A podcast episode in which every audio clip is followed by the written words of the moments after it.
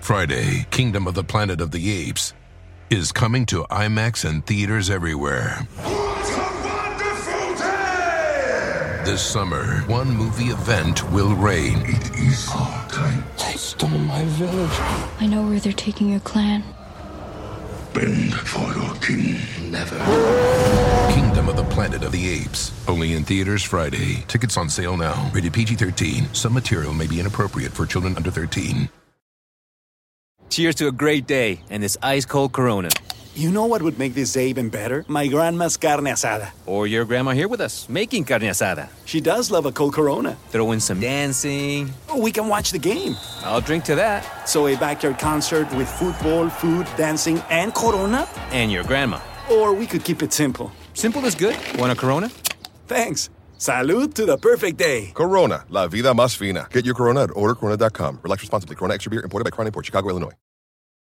Civics 101 is supported in part by the Corporation for Public Broadcasting. All right, Hannah. You there? I'm here. All right. There are 15 million high school students in the U.S., and every single one of them is facing the challenges of learning from home. Every single school district is trying to figure out the best ways to teach them, to support them, and to grade them. The SATs are on hold, ACTs are on hold as well. But days from us recording this, 3.4 million students are going to be taking a test that is not administered by their teacher. They're going to be taking one of the 38 AP advanced placement exams. They're going to take them from home, online. And what is usually a three hour exam that students have prepped a year or at least a semester for is going to be 45 minutes. Yikes. And one of those courses is AP US Government and Politics. And you and I have had the benefit of meeting many, many wonderful AP Gov teachers at conferences and events over the last few years.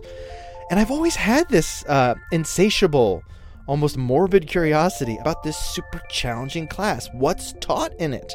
What's the exam like? Could I pass it? Do you think you could? Oh, absolutely not. This is Civics 101. I'm Nick Capodice. I'm Hannah McCarthy. And today we're doing a special episode on the AP US Government and Politics exam with a focus on this year's take home test. Monday, May 11th, 4 p.m. Eastern. I spoke with three AP Gov teachers who told me what the questions are like on it, the foundational documents that are required reading for the course, and finally, just some tips for taking it this year. All right, hold on. Before you get into the specific exam this year, what does advanced placement mean? Yeah, sure. Um, these are classes that you could take in high school that sort of roughly mirror an undergraduate college course. Uh, they are, frankly, challenging. The exam at the end of the year is scored on a scale of 1 to 5, and if you get a 3 or higher on it, you could earn college credit. This could save you money and time in college. Uh, an AP score can also help you apply to college, it can help you get a scholarship. But it is a depth of political study that I never had in high school. Kids that are taking the AP U.S. government uh, and politics class, mom or dad or whomever, you know, they have a, a they're having dinner while we're, you know, social uh, distancing.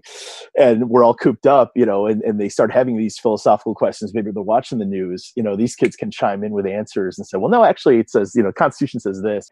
Uh, my name is ryan werenka. I teach uh, ap us government and politics at troy high school in troy michigan. And uh, i am excited to say that i was accepted to be an ap reader for this year. Uh, so i haven't read the exam yet but i have taught ap us government and politics for many many many years uh, and have relationships with readers and, and have a pretty good understanding of what they're looking for. What are readers? These are several hundred teachers who read and score the exam. And since they teach their own classes, they are not given the test in advance as they could give their students a bit of an advantage. The questions on the exam are a big old secret. So, how are they going to take the test this year? Well, in a non corona world, students across America would normally sit for about three hours and take this exam. And it had multiple choice sections and about four FRQs, which are free response questions, essays, basically. But that's not how it's going to go down this year. Multiple choice is gone. It's going to be in its entirety two free response questions in 45 minutes. Two questions. All right, what kind of questions? Here's Ryan again. Yep. So the first free response question is the uh, the argument essay, and that'll be sixty percent of the exam. And then the second one is the concept application question, and that will be uh, forty percent of the exam. All right, take me through these. Uh, let's start with that argument essay. You got it. As an example, here's last year's prompt. The United States Constitution establishes a federal system of government. Under federalism, policymaking is shared between national and state governments. Over time, the powers of the national government have increased relative to those of the state governments. Develop an argument about whether the expanded powers of the national government benefits or hinders policymaking. Good lord! Develop an argument, and the students have to use evidence from specific documents to back up their claim and they explain why that evidence supports their thesis and respond to a hypothetical opposing perspective. I know I'm sounding a bit wordy here. Yeah, you kind of do. Uh, but at its core, these are not just skills for taking a test, right? These are massively helpful critical thinking skills. Like, make a claim, back it up with evidence, consider other sides to an argument. Yeah, if we could just do this for everything. Okay, so what are the documents that they have to know? Okay, here's Jim Kelly. He teaches AP Gov at Timberline Regional High School here in New Hampshire. There are a list of nine foundational documents that College Board gave all of us at the beginning of the year that we needed to focus on. Nine. Are you ready for this list, Frodo of the Nine? That ring's not gonna throw itself into the volcano. Here we go. One, the Declaration of Independence. The Declaration will be a triumph. I tell you, a triumph. Right, of course, the greatest breakup letter ever written. An ordinance of secession, a masterclass in political philosophy.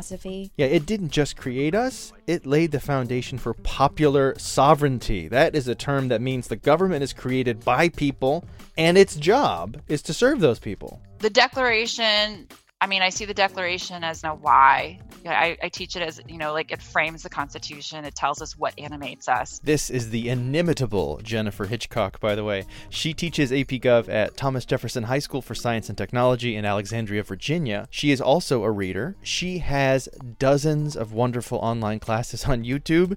They're one of the best resources I have seen out there to prepare for the test. So if we're thinking of like the essence of what it is to be in a democracy, even though like, you know, I, I, I personally question to what extent are we a democracy? Like, that's my enduring question for life, which is like, are we really? Okay, on to number two.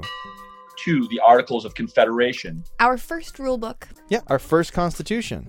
And something, frankly, we are thinking a lot about in the age of Corona powers of the states and governors versus federal powers and presidential powers in times of an emergency. Um, the Articles of Confederation gave enormous powers to the states with a very weak federal government. So I give the article short shrift. But that doesn't mean you have to. Three, the Constitution of the United States. I mean, yeah. Yeah.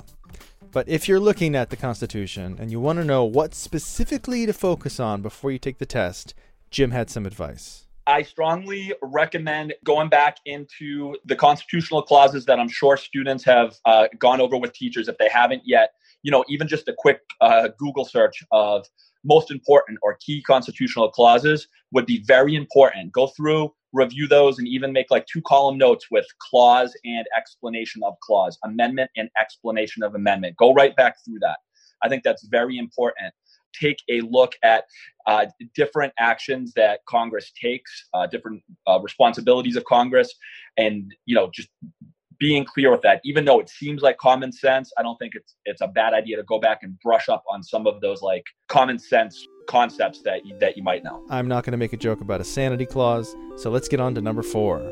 Four federalist number 10 all right we've got our first federalist paper one of the 85 essays that were written to convince New York and then later the whole country that the Constitution should be ratified. Yep, Fed 10 is one of the most famous ones. It is by James Madison and it is all about factions. That is the magic word, factions. Large groups that have got different interests. And the two big ones that he was referencing were property owners and non property owners, aka rich people and poor people. Yes. And this paper calms the fears of wealthy people that the non wealthy will make all the decisions because they're in the majority, right? Because unless we give everyone the same exact amount of money, Madison says that factions are unavoidable. He says, quote, liberty is to faction what air is to fire, end quote. If you're a free republic, it's gonna happen. But the fact that there are several factions that compete That's what's to keep us clear of tyranny in the United States. Five, Brutus number one. Okay, I have a vague sense of Brutus 1, but I gotta be honest, I am not super familiar with it. Yeah, Brutus 1. All about it. I did not learn it in school. I had never read it, and it is wonderful. It is an anti Federalist paper, and the cool thing is, it came out a few weeks before the first Federalist paper. Brutus, which is a pseudonym of an anti Federalist, he laid out all of the arguments for why the Constitution should not be ratified. He said the federal government proposed within it was too powerful, uh, the states were too weak. Brutus 1 is an argument for a confederation style of government, not a republic. And uh, Brutus says that previous republics, like Greece and Rome, they ended up in tyranny, so why should we try it here? And because it came out earlier, it's like a setup. It's like the setup for the spike of the Federalist Papers. Hamilton, Madison, and Jay's 85 essays are a response. 85 responses to the concerns of Brutus. For me, in particular, Brutus can go almost anywhere. And I think that it almost gets short shrift. Like we talk so much about the Constitution. You know, Brutus opens the door to so many different routes. He opens the door to declaring that perhaps, perhaps, perhaps, perchance, our founding fathers were elitists. He opens the door to, oh my gosh, wouldn't it be great if we had more participatory government? I almost use Brutus as an outline in my own class. My kids will go through and they'll annotate, here's his argument, and then we come back and say, what did the founding fathers say in response? Like, what was, like, each Federalist paper is a response to Brutus. It's the cleanest, most comprehensive argument against the Constitution. Six, Federalist number 51. I know this one. This is Madison again. This is the Federalist paper that defends a government with separated powers consisting of three branches that check each other at every turn. It's the one where Madison says that if men were angels, no government would be necessary. It is also about factions and the fear of an overpowerful majority. Uh, he says, quote, society itself will be broken into so many parts, interests, and classes of citizens that the rights of individuals or the minority will be in little danger from interested combinations of the majority. Friday, Kingdom of the Planet of the Apes is coming to IMAX and theaters everywhere. This summer, one movie event will reign. It is our time. They stole my village. I know where they're taking your clan. Bend for your king. Never. Kingdom of the Planet of the Apes. Only in theaters Friday. Tickets on sale now. Rated PG 13. Some material may be inappropriate for children under 13. Look around. You can find cars like these on AutoTrader. New cars, used cars, electric cars, maybe even flying cars. Okay, no flying cars, but as soon as they get invented, they'll be on AutoTrader. Just you wait. AutoTrader. Hey there, everyone. Hey, folks.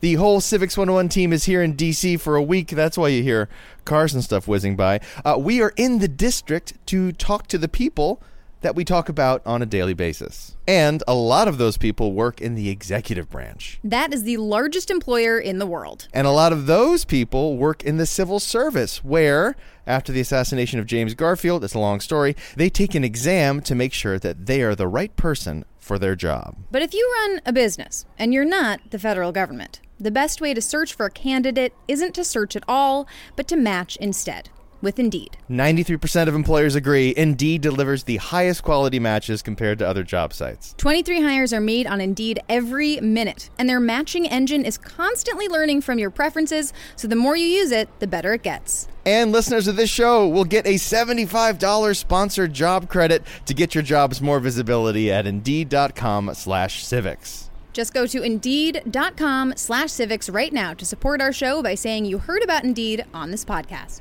Indeed.com slash civics. Terms and conditions apply. You need to hire? You need Indeed. I'll cut that. Seven, Federalist number 70. Finally, Alexander Hamilton comes out, right? Yes, we've had a lot of Madison now, uh, but Hamilton's Federalist 70 is the one that supports a strong executive branch. Quote, energy in the executive is the leading character in the definition of good government, end quote. Uh, and Hamilton argues for a unitary executive. That is, um, that the president is in charge of the whole executive branch, the whole shebang. It prevents against legislative encroachments.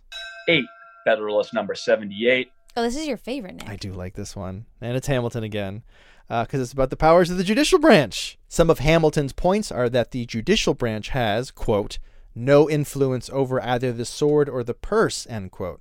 Uh, he argues that lifetime appointments of federal judges secure justice.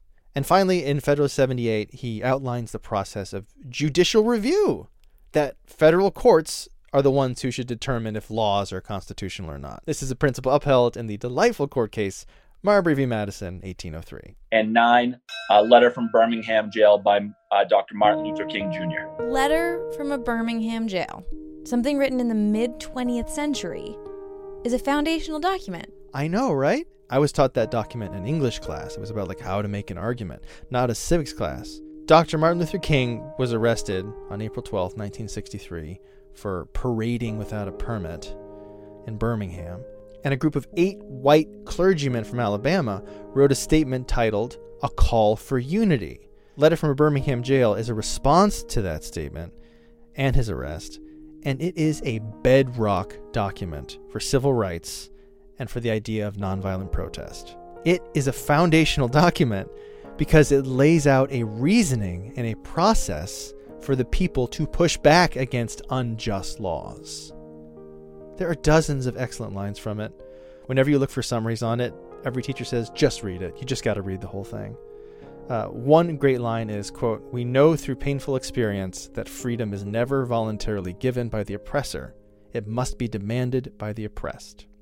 You know, it's funny when they came out and said that, that they were going to put this onto their documents. I think a lot of people were flabbergasted and they saw it as a historical document or you know a piece of rhetorical argumentation and I, I understand where they're coming from but there are so many just amazing corners of that document that I just want to sit in and think about. Once the kids see that, it allows them to walk into making connections with other groups, both then and now. You know, like I want to talk about how this connects to Black Lives Matter. I want to talk about how this connects to the Port Huron statement. I want to talk about how this connects to, you know, the environmental movement. Like, how are we using this as a way to delegitimize groups that are external to power structures? So I'm presuming that these students know these documents really well by the time they take this test. Can they like reference them? Can they have them out in front of them. Yeah, in previous AP exams, you had to have that all memorized and it all be in your noodle. But due to the test being taken at home, it is an open book test. You can have these documents at hand. However, Jennifer had some strongly worded advice about this. I know that I'm going to be telling my own my own friends, my my my best friends in education, my students this year that I want them to turn everything off. Like don't have a cell phone out. Don't have your books out. It's a just, it's a distraction and you won't you won't be able to turn the corner in 25 minutes with all of that stuff there. It really is just can you create a claim, give evidence that supports that claim and give great commentary that will connect your evidence back to whatever position you've taken on the prompt. Those minutes are going to go by fast.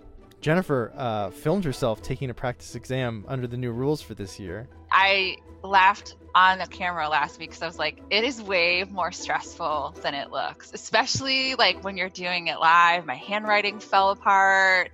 I mean, I was just like, oh my God, everyone's judging everything that I'm saying. Like, they're like, that's not what that said.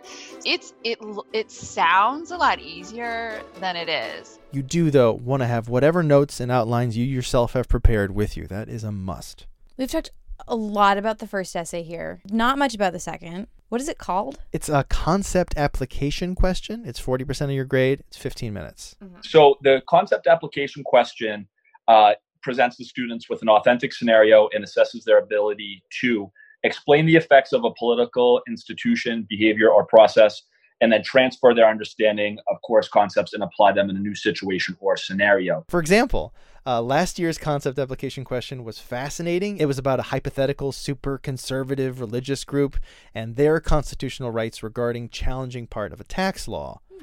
Uh, Ryan Werenka had some tips for this, which also can kind of apply to the argument question as well. The thing I picked up at a um, an AP teacher seminar uh, was a little acronym. It was APBS. It's not what you think, right? It's uh, it stands for answer the prompt and be specific. You know, if we're doing that, it's giving us a very specific thing. Let's make sure that our answer is relating back to what the prompt is asking us, and then provide specific information. APBS. Answer the prompt, be specific. Uh, last year's essay about the religious group, the first question was Describe an action Congress can take to address the concerns of the interest group in the scenario. So, so Congress could pass a law. So describe it. Congress could pass a law reversing the Johnson Amendment. Answer the prompt, be specific. Another handy acronym Ryan told me about is RSVP uh, where RSVP is restate the language of the question uh, in your answer and vanish the pronouns. They did this. Who?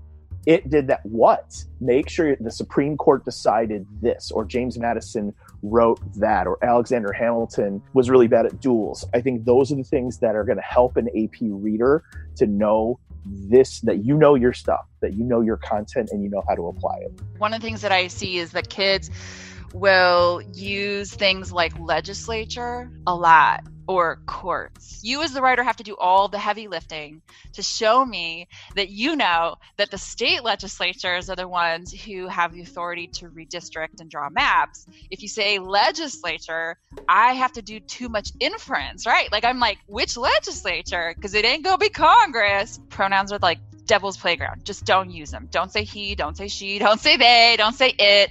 Like repeat, repeat, repeat. Proper nouns are preferable. Active voice and past tense is preferable. Just clear, crisp statements, very factual statements, uh, short, to the point, get it done.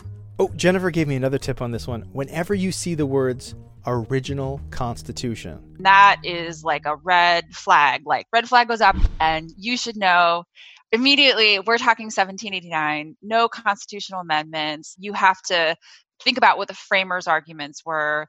Don't get bogged down on what we've what we've evolved to. And second and jennifer framed this specifically as an equity issue because access to technology and wi-fi is a big problem in the country especially now. But she said if you can take the test on a computer with the keyboard if you don't have one, if you know someone who's got one, borrow it. Write down the password to log into the computer on a piece of paper. Leave nothing to chance. But if you can't, if you don't have access to a computer, do your best on a phone. And also, if you prefer, students can write their answers on paper and upload photographs of them.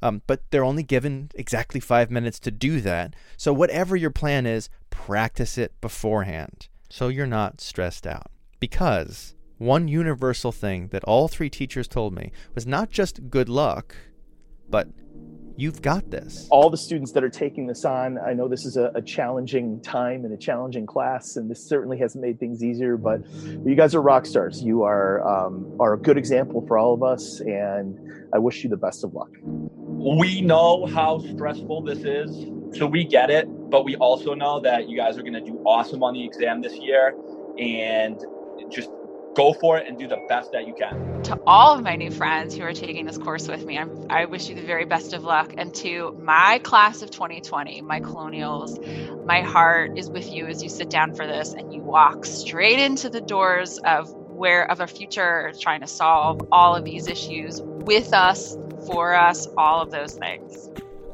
It is an intense class. It sounds like a really intense exam. Uh, but whether you take this test or not, these concepts and these documents would give anyone a fantastic education on us. America is about arguments, it's about discussions with evidence and rebelling and resisting and compromising and refusing to compromise. Yeah. We call our show The Basics of How Our Democracy Works and I'm just grateful to have taken a peek behind the curtain of Civics 202. So good luck out there.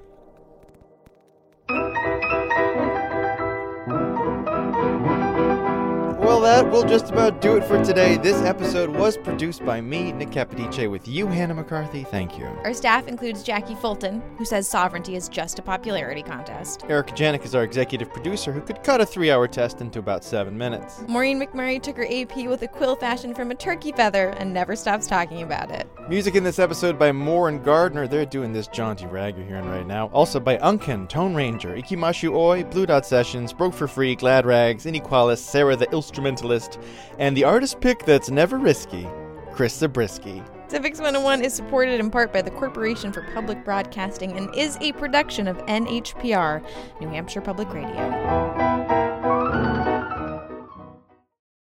Do you know about the sanity clause in the Constitution? No. You can't fool me. There ain't no sanity clause. Oh,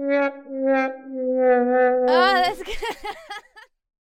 Look around. You can find cars like these on AutoTrader. New cars, used cars, electric cars, maybe even flying cars.